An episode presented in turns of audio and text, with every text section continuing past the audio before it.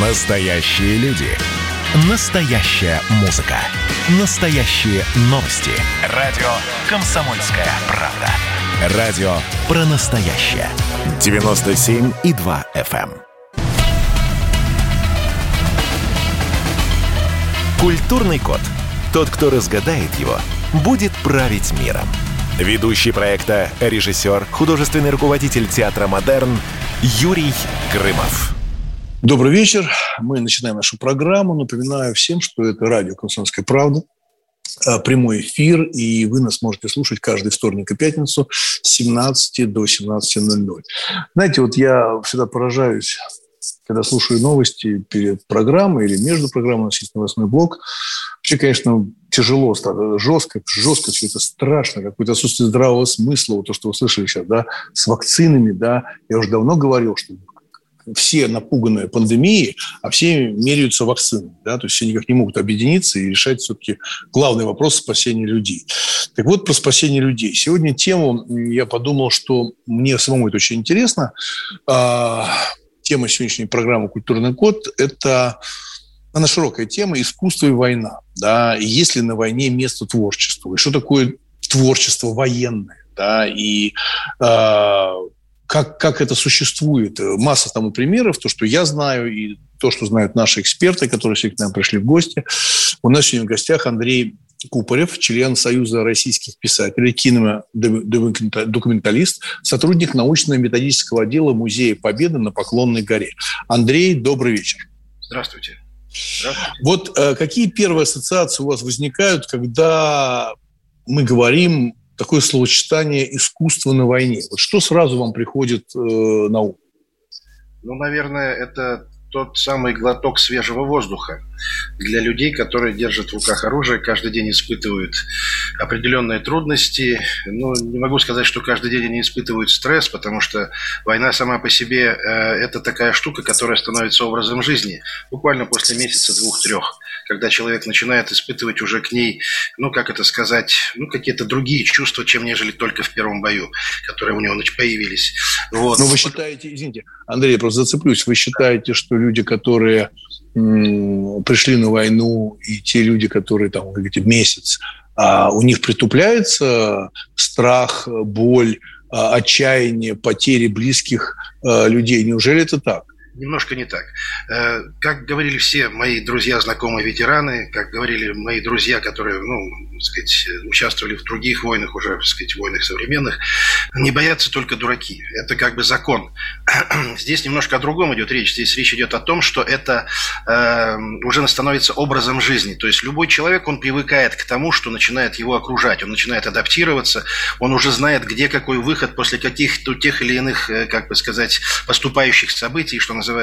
И отсюда у него уже, как бы так сказать, другое отношение. Но он же хочет вырваться, он же хочет вырваться из этого ада.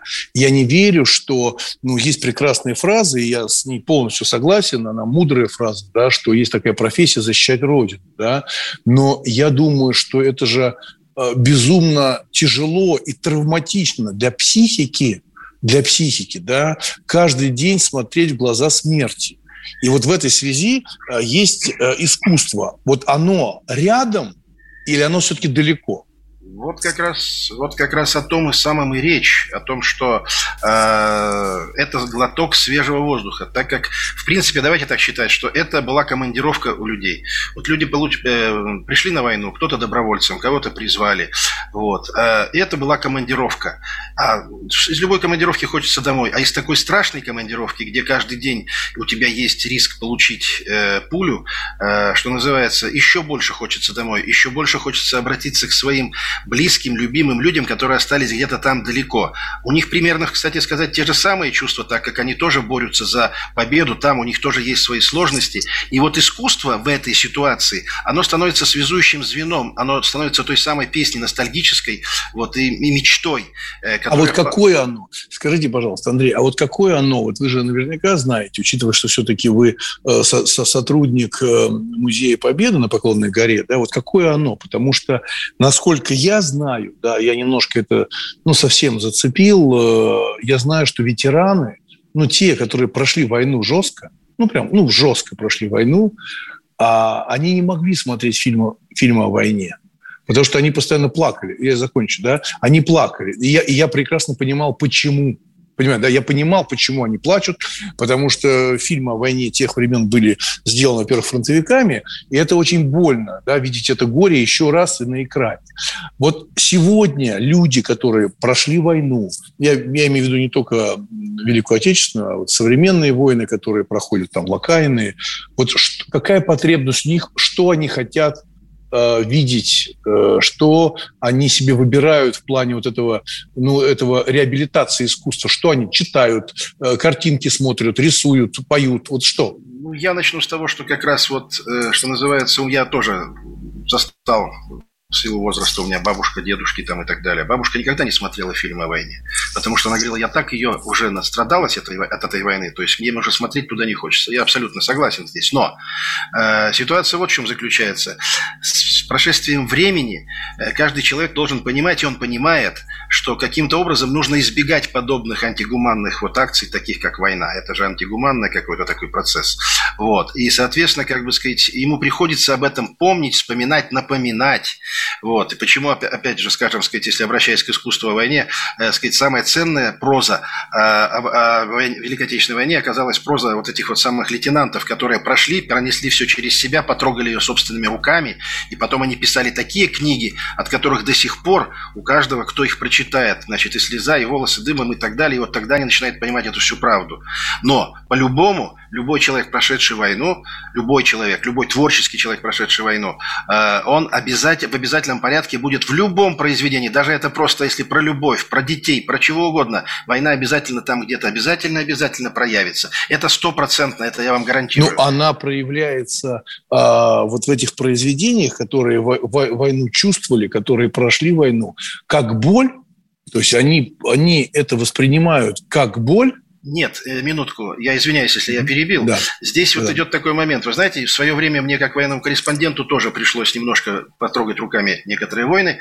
И я хочу сказать такую штуковинку. Понимаете, здесь вот у всех у них, у всех вот у этих ребят, которые прошли, а потом начали творить, у всех один такой принцип, я считаю, у всех у нас одинаковый, у них у нас э, по той простой причине, что туда все уходили романтиками в некотором роде, патриотами, которые хотят сделать все, что только можно, все, что возможно, вот, а возвращались философами. Так что самое главное, что мы можем найти в произведениях о войне, это философию жизни и смерти. Да. А скажите, а вот насколько широко в Музее Победы э, на Поклонной горе, где вы служите, там, а, уделено место искусству военных лет? И какие новые, может, экспонаты появились в последние годы? Ну вот как раз э, буквально совершенно недавно была открыта, так сказать, новая, компози... Э, новая э, экспозиция под названием «Подвиг народа». Она дополняет историю Великой Отечественной войны. И вот в этой экспозиции, что называется, культуре Великой Отечественной войны mm-hmm. уделено ну, просто огромное место. Но почему? Потому что ну, все мы должны понимать, что вот это та самая отдушина, которая связывала мирную жизнь, вот ту, которая где-то там далеко и этого солдата, она должна была быть. Э, там у нас есть разделы, в которых э, можно почитать про художников, про писателей, э, про военных корреспондентов, про... Ну, почитать, ну, почитать, наверное, трудно в музее почитать. А как-то это визуализировано? То есть есть какие-то вот экспозиции, связанные с наглядными вещами, чтобы, ну, послушать музыку, картины и так далее. Значит, да, я, да, конечно, я закончу. Там mm-hmm. сейчас, видите, сейчас же все современно, все, значит, айтишные технологии впереди всех нас идут, и поэтому там существуют так называемые тач-столы, где человек, подойдя, угу. может набрать, например, раздел «Художественные фильмы в годы войны. То есть, вот, например, mm. на сегодняшний момент у нас там э, чуть больше 100 художественных фильмов, которые были сняты в период с 41 по 45 год. Соответственно, там можно, э, подойдя, ну, набрать название, от названия перейти к авторам, э, оттуда перейти к каким-то фрагментам из этого фильма, э, к содержанию фильма как такового, истории создания. Точно таким же образом происходит, например, с песнями. Песни, написанные в годы Великой Отечественной войны. Их тоже, э, кстати сказать, довольно-таки огромное количество, тоже больше сотни. И, mm-hmm. что называется, они таким же образом образом, то есть нажимает человек на название песни, она может прозвучать, если он пройдет дальше по цепочке, по всей там, значит, сказать.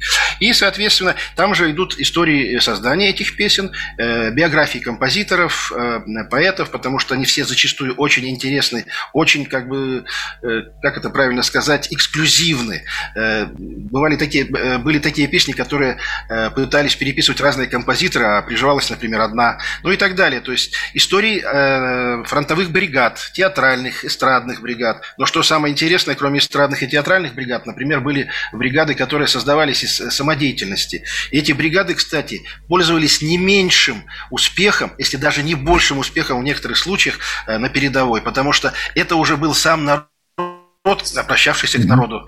И им даже ну, не просто подпевали, их носили на руках и, и просили не уезжать, а следовать вместе с, с той или иной воинской частью дальше, э, ну, что называется, вперед к Берлину.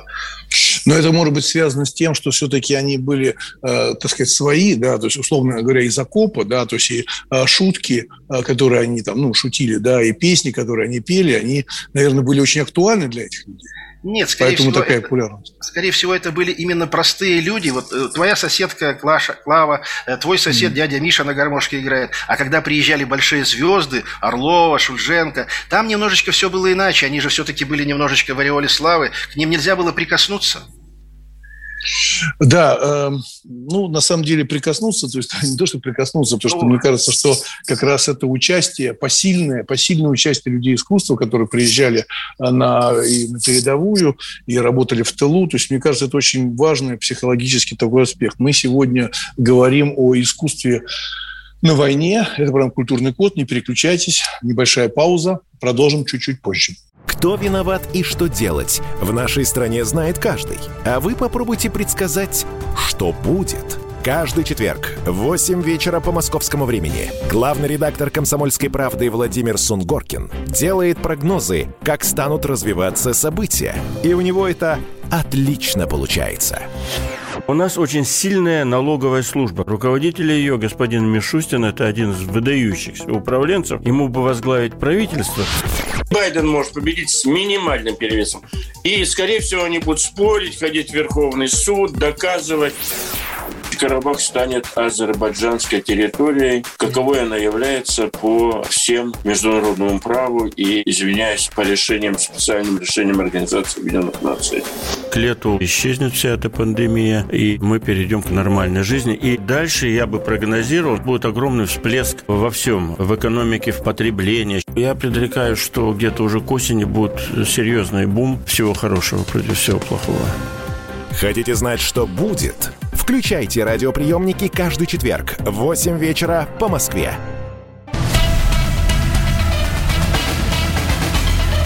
Культурный код. Тот, кто разгадает его, будет править миром. Ведущий проекта, режиссер, художественный руководитель театра «Модерн» Юрий Грымов. Добрый вечер, мы продолжаем нашу программу. Мы сегодня говорим искусство на войне и там, военное искусство, как это все близко и что, а, как это питает людей, которые находятся в абсолютно стрессовом жестком состоянии, потому что война – это горе и потери. А, это не всегда победа, это потери. А у нас сегодня в гостях Андрей а, Кунарев, член, э, член Союза российских писателей, кинодокументалист, сотрудник научно-методического отдела Музея Победы на Поклонной горе.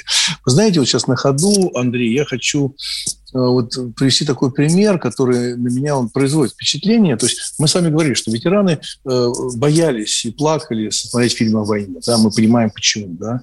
А сегодня много снимается фильмов о войне. Я неоднократно в нашей передаче «Культурный код» критиковал это все. Мне, мне это не нравится, я извиняюсь, но это мое мнение. Да, это поверхностно, это приключение.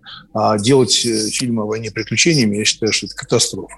Так вот, к чему я? Сейчас идет э, конфликт, фактически война, сектор газа, Израиль. Вы видели, сколько выкладывают в интернете фотографии со взрывами, э, с летящими ракетами и дома, которые там падают на закате и в свете ракет. И там подписано, как это красиво. Вы видели такие фотографии? Да, я видел, я слежу. Вот скажите, да, скажите, вот Андрей, как вы думаете, а что это такое? Вот как это красиво, закат и взрыв, А там же люди, там же строительство, даже дома, э, чтобы дом построить, это тоже большой труд, да, это, это много времени, и люди пишут, как это красиво. Это что такое происходит сегодня? Мы совсем с ума сошли? В принципе, это говорит только об одном. Это отсутствие у людей э, чувства страха перед чем-то настоящим, через чем, перед чем-то вот по-настоящему страшным. То есть в этом случае вот и футбольные фанаты, и вот те, кто любуются смертью, это люди как раз, ну, будем так говорить, обделен, обделенные духовно, но это слишком просто. Э, общество последние десятилетия, в принципе, заставляет так развиваться, э, сказать, вот будущее. Э, молодежь растет примерно в том же духе, тот круче, кто, ну, страшнее, что называется, э, кто более, ну, как это сказать, пошлее, и так далее. Поэтому, а что вы от этого еще хотите? А вот я еще Но раз это говорю. же мы, это же мы с вами. Подождите, Андрей, ну вот это же, это же вы, я, мы же все вместе, да? Мы видим э, этих э, ребят молодых, среди них есть много талантливых, да? При этом мы видим подонков, э, которые призывают к суициду детей, да? А, они не чувствуют боли, они что, из другой? Они не такие, как мы? Вот эти люди, они не такие, они такие же, они такие же люди, у них такие же страхи, они также повелись на этот цвет. Нет, нет. Это, во-первых, это, это чистой воды цинизм, это первое. Второе, это чистой воды трусость, посмотреть, как у кого-то что-то, но сам никогда. Это, это будет здесь, в данной, в данной ситуации, это будет вот как раз это как закон для них. То есть это люди, которые никогда ничего, никогда не оказывались в той ситуации, когда действительно по-настоящему бывает страшно. Я никогда не забуду кадр документальный из Первой Чеченской войны, когда сидел маленький трехлетний ребенок, плакал и мертвую маму теребил и говорил, мама, мама, мама, мама, мама, вставай. А другой мальчик кричал пробегавшим мимо солдатам, возьмите меня с собой, я покажу, как отсюда можно скрыться, спрятаться. Вот это, вот это настоящее. Вот. А все, что... И вот, и вот если вы хоть одного из этих людей, которые делают вот эти глупые призывы или просто-напросто как раз скандально заявляет о себе в тех, в, тех, в тех или иных формах, хоть на один денек, хоть на минутку, а вот, ну вот а туда, Я понимаю, Андрей, но при этом же, ну при этом же мы с вами, давайте уж будем честными, да, мы с вами смотрим фильм, да, э, прикольно о войне. Понимаете, я видел фильм «Гитлер капут», да, я видел фильм, даже тот, э, тот самый фильм даже Т-34, где это все приключения, понимаете? Это не потери, это не фильм Илема Климова «Иди смотри». А что получается? Сегодня продюсеры не будут создавать фильмы о войне, потому что если эти фильмы будут откровенными, честными и жесткими, их не поставят в прокат. Они не выйдут в прокат. Вот вы понимаете, вы сейчас подходите к очень интересной философской мысли. Она заключается в том, что человек может оценивать э, природу своей жизни только через хорошее и плохое. Знаете, там был один поэт, очень известный, он написал, если сбросить слой полуду, суть откроется проста. Если бы не было Иуды, то и не было, Хри... то и не было бы Христа. И, соответственно, отсюда мы делаем вывод, что, господа, если не будет войны, вы, ее... вы не будете ценить мир, а ведь к этому, получается, сейчас вот эта мысль нас привела такому ну, правильно, но, но мне кажется, что сегодня э, перестали все перекладывать на себя. Я помню, что вот я иногда там преподаю, и я как-то у меня была какая-то встреча там с очень таким, ну, ну, ну такими маленькими детьми, там 12-14 лет, что ли, да, и одна девочка, девочка, делая на этом акцент, мне говорит, знаете, Юрий, а я очень люблю фильмы ужасов. Я говорю, почему? Ну, такая романтическая девочка, сидит 12 лет. Он говорит, ну, мы с папой смотрим, вот папе очень нравится, мне тоже очень нравится. Я говорю, а ты можешь мне рассказать что-нибудь про такой фильм? И она начинает мне рассказывать. Ну, у меня волосы дыбом стали. Ну, понимаешь, да? Тоже, там, бензопила, бензопила, там кровь, что-то оторвали, что-то там съели, мясорубку запихнули. И я ей задаю вопрос, не помню, как ее зовут, и говорю, скажи, пожалуйста, а ты когда-нибудь резала палец случайно ножом или колола случайно иголкой? Она, да. Или как? Она говорит, это очень больно и очень страшно. И вдруг у нее на моих глазах, вот поверьте, Андрей, соединилось то, что я сказал про ее палец, и то, что она видела про бензопилу с э, отрубанием головы. У нее это просто... А я прям видел, что у нее случилось ну, какой-то переворот. Вот сегодня, когда мы говорим о военных фильмах, сегодня говорим о молодежи, да, а, я не склонен говорить, что она, она замечательная, очень много умных, интересных ребят, но я чувствую, что все как-то забыли, что война – это потери, страшные потери.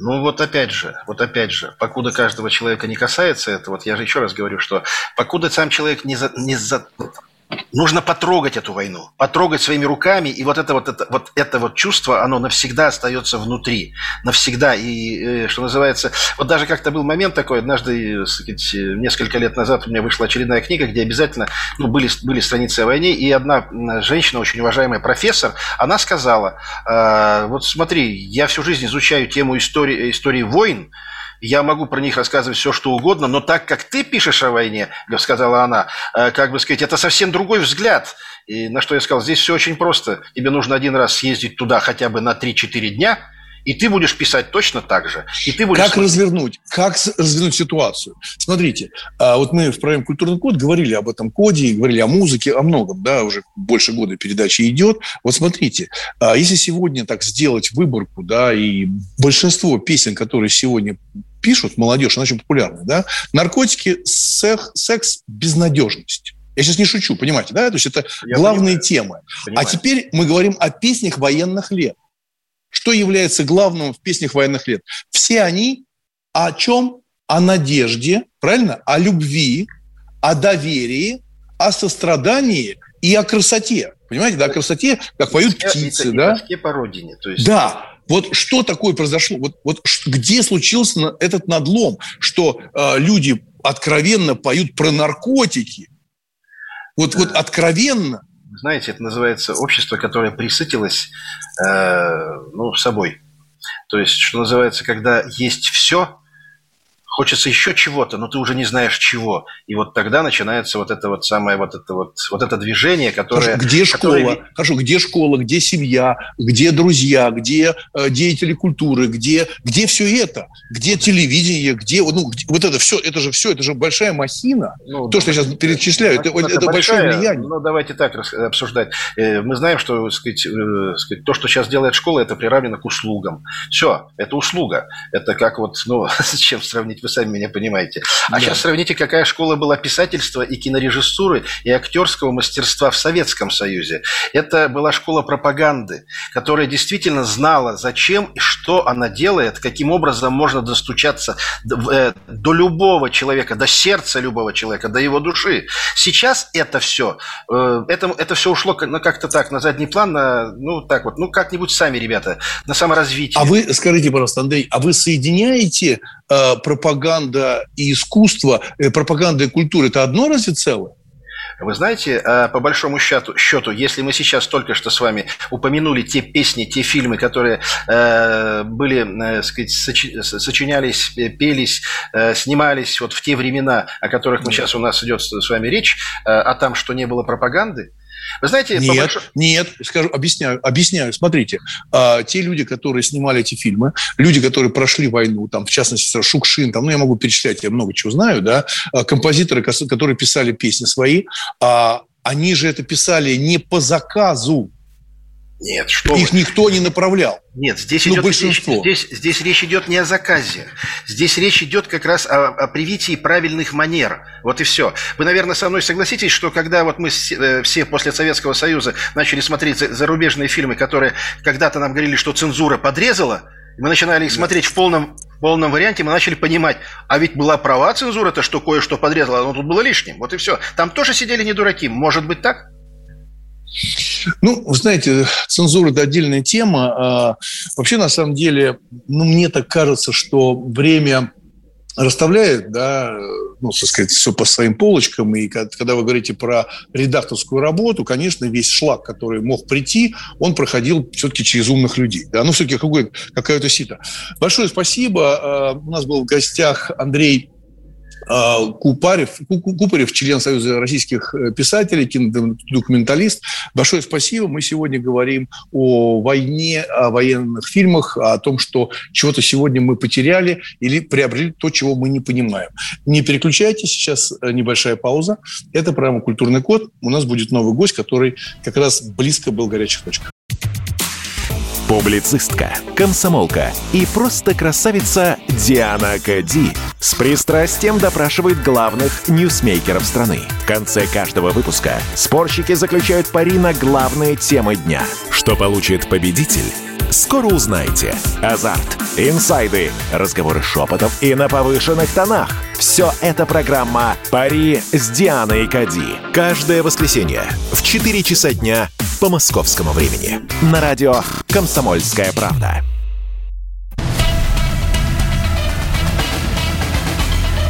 Культурный код.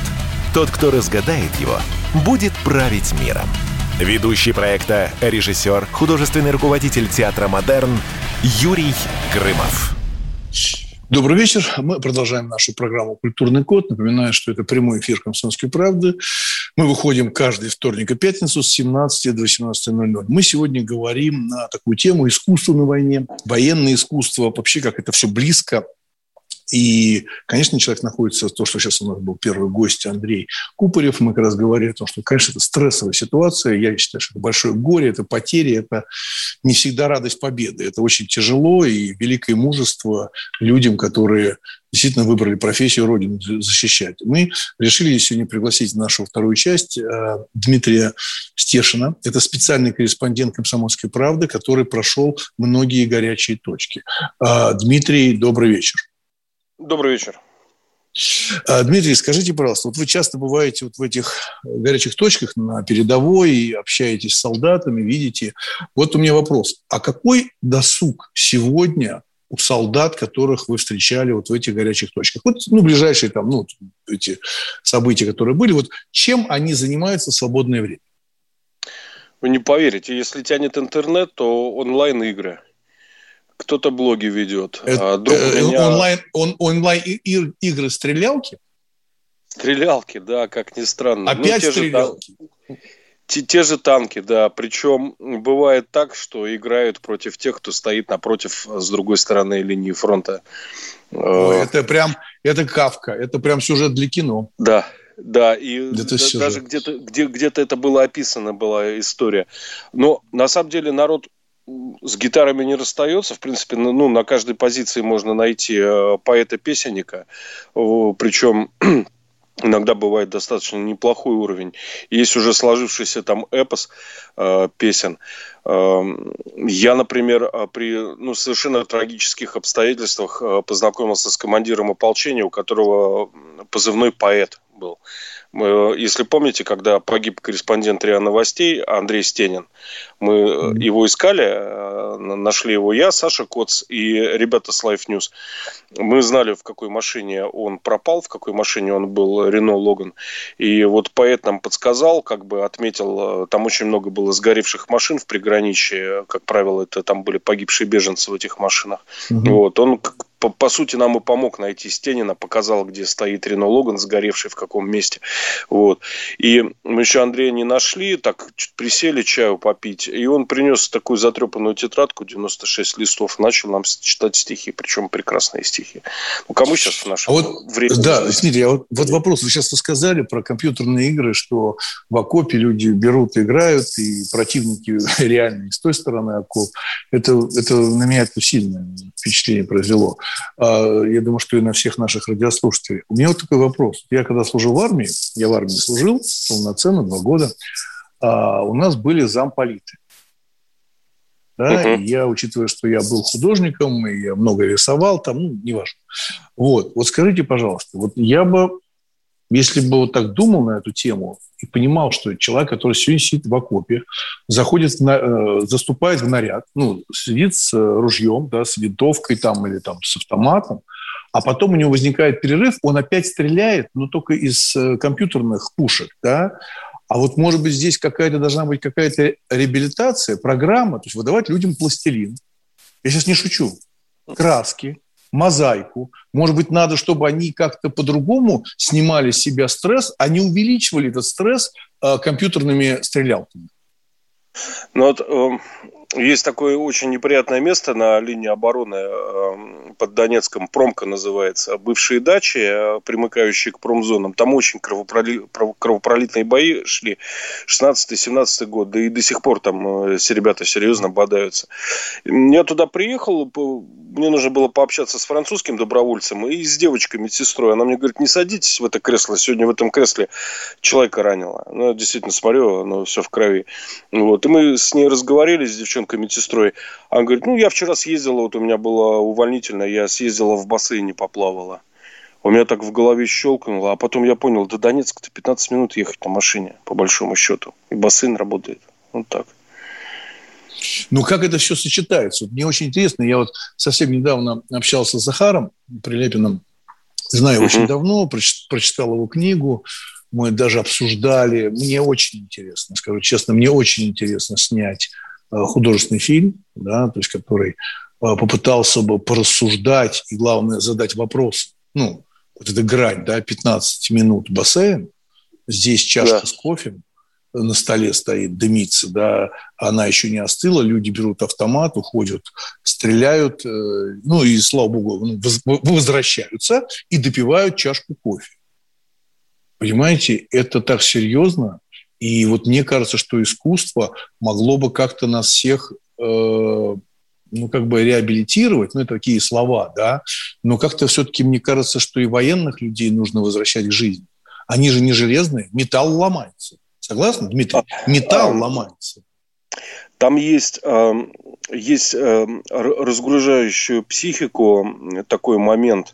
А люди защищают свои дома и свою землю. Почему после Великой Отечественной не было вот этих жутких психотравм, которые получили ребята после афганской войны? Да, у меня вот серьезно бабушки с дедушками воевали. Они просто не рассказывали про войну ничего. Вот, они, пришли в, они пришли с победой, и победа а, в родные дома вернулись, и, и, и все. Для них это закончилась страница. Да, это не было каких-то позорных и мучительных воспоминаний. Вот здесь, я думаю, то же самое. Вот. Вот в, том же Донецке, в Луганске вот сейчас уже э, редко встретишь людей на улице в форме, хотя как бы боевые действия продолжаются. Люди ну, переодеваются в гражданскую, с оружием уже никто давно не ходит по улицам, не ездит там с пулеметом в кузове грузовика. Вот.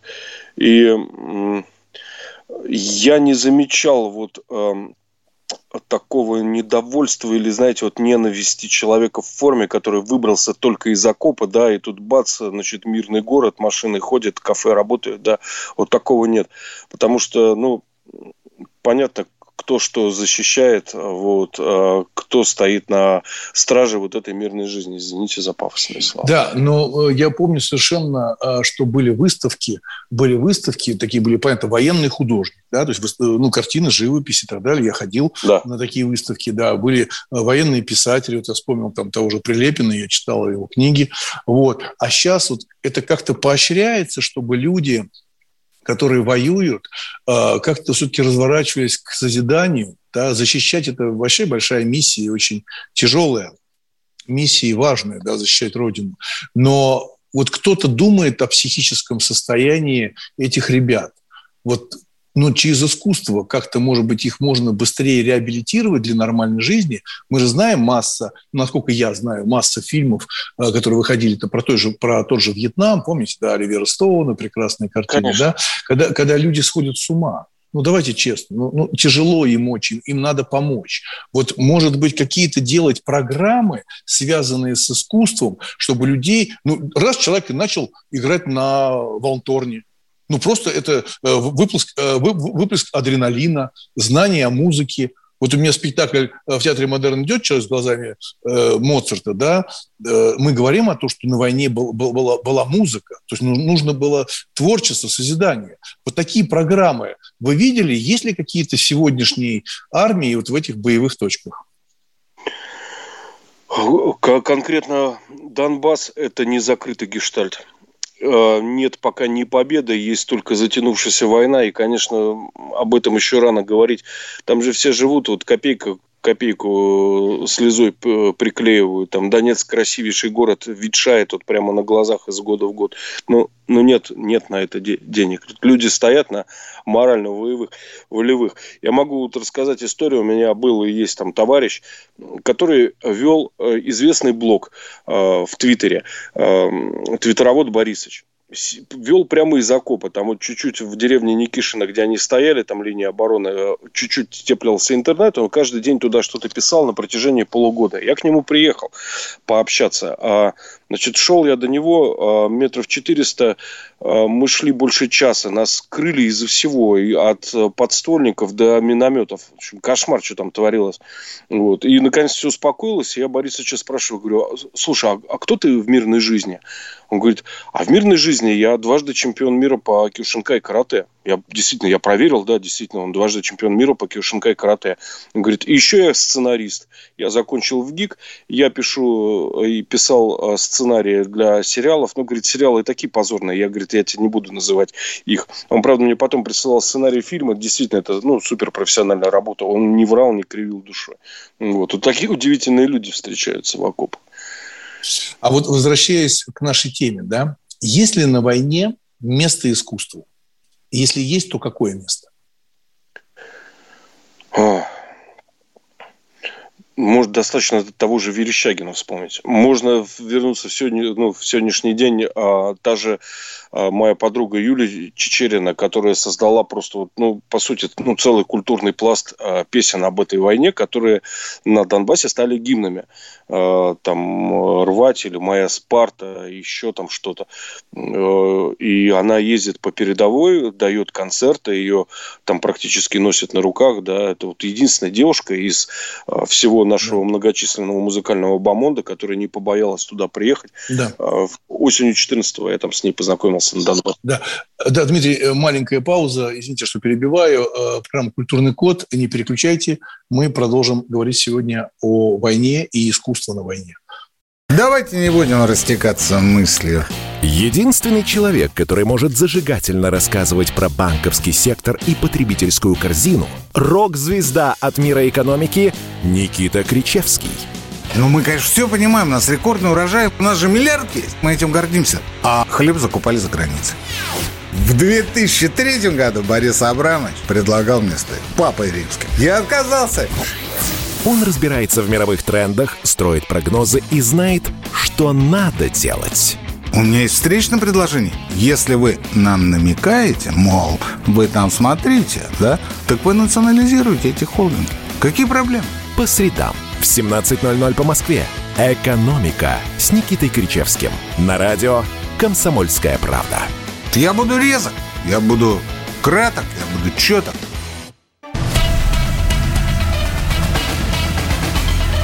Культурный код. Тот, кто разгадает его, будет править миром. Ведущий проекта, режиссер, художественный руководитель театра «Модерн» Юрий Грымов. Добрый вечер. Продолжаем нашу программу. Сегодня мы говорим искусство на войне, военное искусство. И вот у нас сегодня в гостях э, Дмитрий Стешин, специальный корреспондент «Комсомольской правды», который прошел действительно много горячих точек. Э, об этом писал в «Комсомольской правде». Вот, э, Дмитрий, мы уходили когда на паузу, вы сказали про певицу Чечерина, которая была поп, рок-исполнительница. Сейчас она полностью погружена в военную тематику, поет военные песни, то, что вы сказали. Вот у меня вопрос к вам. Что значит да. сегодня быть военным корреспондентом? Отличается ли ваша профессия, ну, ну там, миссия, э, деятельность от работы военных корреспондентов Второй мировой войны?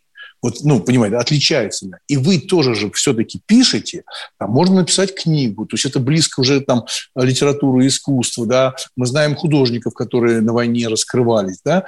Вот вы сами чувствуете, что вас война как-то перемалывает, лично вас, Диму, Дима Стешин сидит в окопе, пишет, работает военным корреспондентом. Вот вас война ломает как-то, перестраивает вас?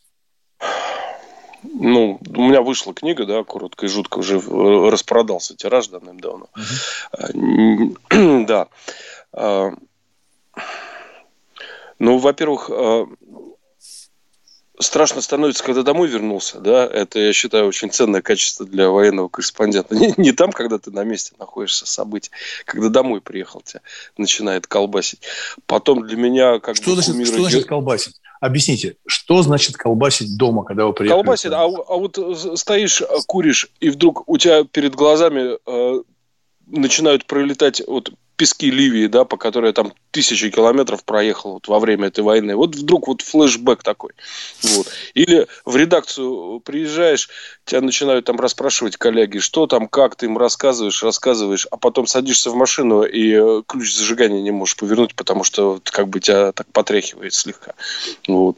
Ну, в целом, если дома ждут, э, есть куда вернуться, то нормально возвращаешься домой. А э, для меня тот же Гайдар, да, сотрудник комсомольской правды, э, погибший на своем посту кумир, я на него всегда равнялся, я его и в детстве читал. И э, для меня это образец ну, военного корреспондента. Он Дмитрий, а что, вы, а что, да, Э, Дмитрий, да. что бы вы сказали людям, которые сейчас в соцсетях, которые никогда не были на войне, ну, просто никогда, даже и думаю, что и в армии там автомат не держали и не бегали, да, вообще не понимают, что это такое, а выкладывают то, что я сказал, сектор газа, Израиль, ой, как красиво, летят там 100 ракет.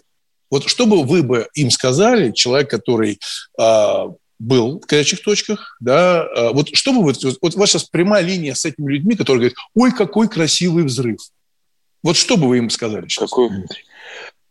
За взрыв не получишь пулицерскую премию. Лучше, конечно, взрывы стараться не снимать. Я а, война простилась, война как и убийство, вот через э, игры компьютерные, через фильмы, где тонны крови. Раньше же ну, скрывали, не, не было такого натурализма. И люди воспринимают это совершенно по-другому.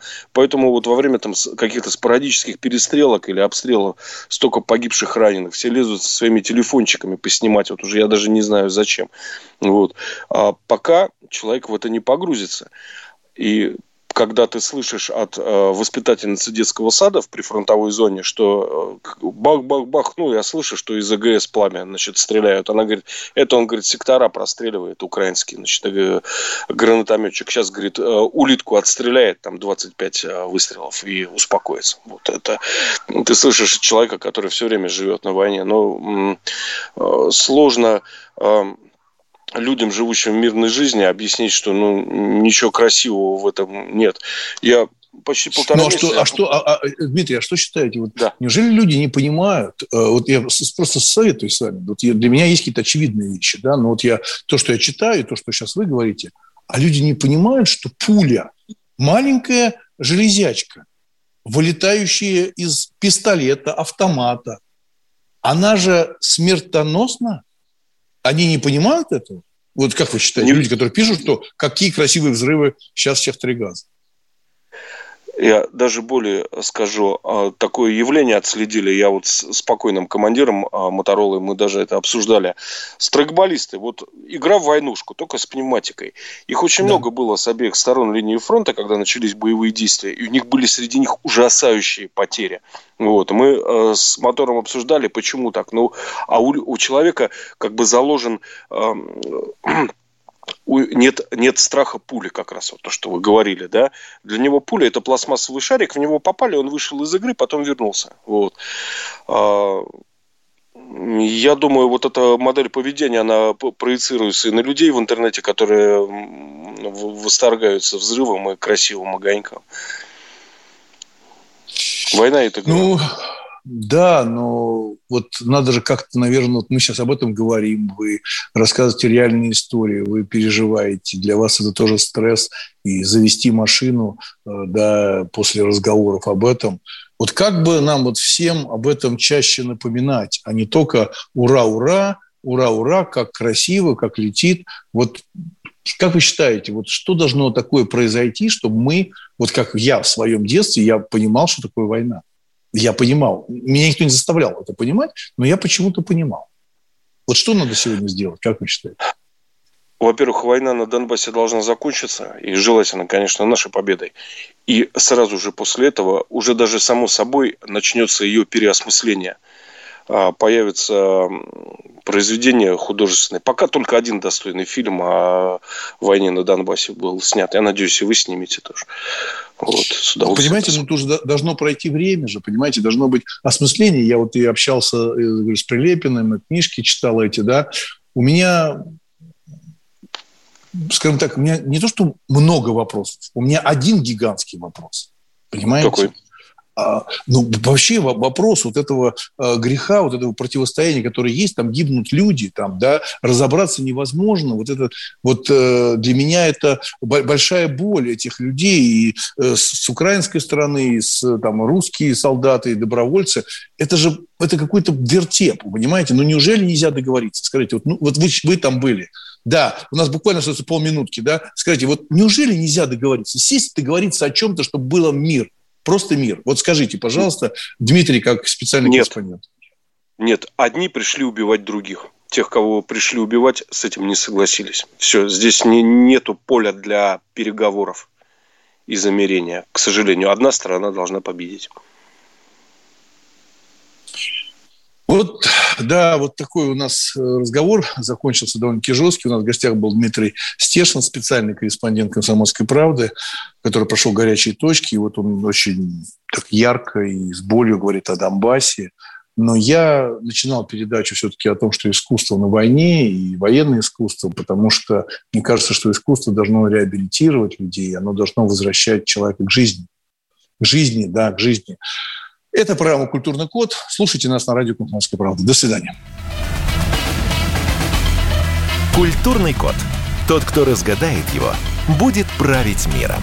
Ведущий проекта, режиссер, художественный руководитель театра «Модерн» Юрий Грымов.